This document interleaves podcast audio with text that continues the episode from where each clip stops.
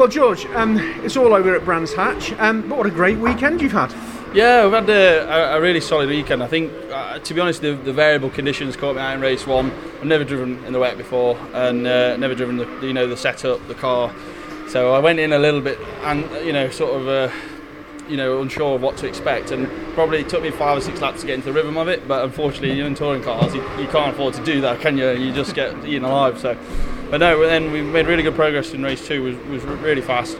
And the same in race three there, we were really fast. We were unfortunate, I made a little lock-up at Druids, which cost me sort of 4th place, but I'm really happy with the speed. Today, first day in the wet and first time at Brands for 3 years for me, so I'm really, really pleased. We've got some solid points, we're still in the top 10 in the championship, we've kind of had a solid weekend, to be fair.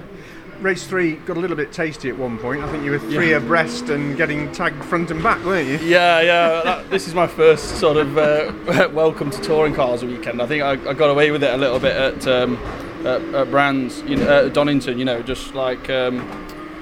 that, I had some clean races. Whereas, sorry, just doing any. No, thanks, mate. That wasn't me. And so yeah. I think a really positive weekend, to be fair. The Jack Sears win as well is just crowns off a great weekend, doesn't it? Yeah, definitely. Yeah, unfortunately, with the way it works, you're kind of in a race of your own, and I missed out at Donington even after a podium. So, yeah, that was really nice to win that this weekend, and we're leading that championship as well now. So, just a solid weekend all round really. I'm really pleased with it.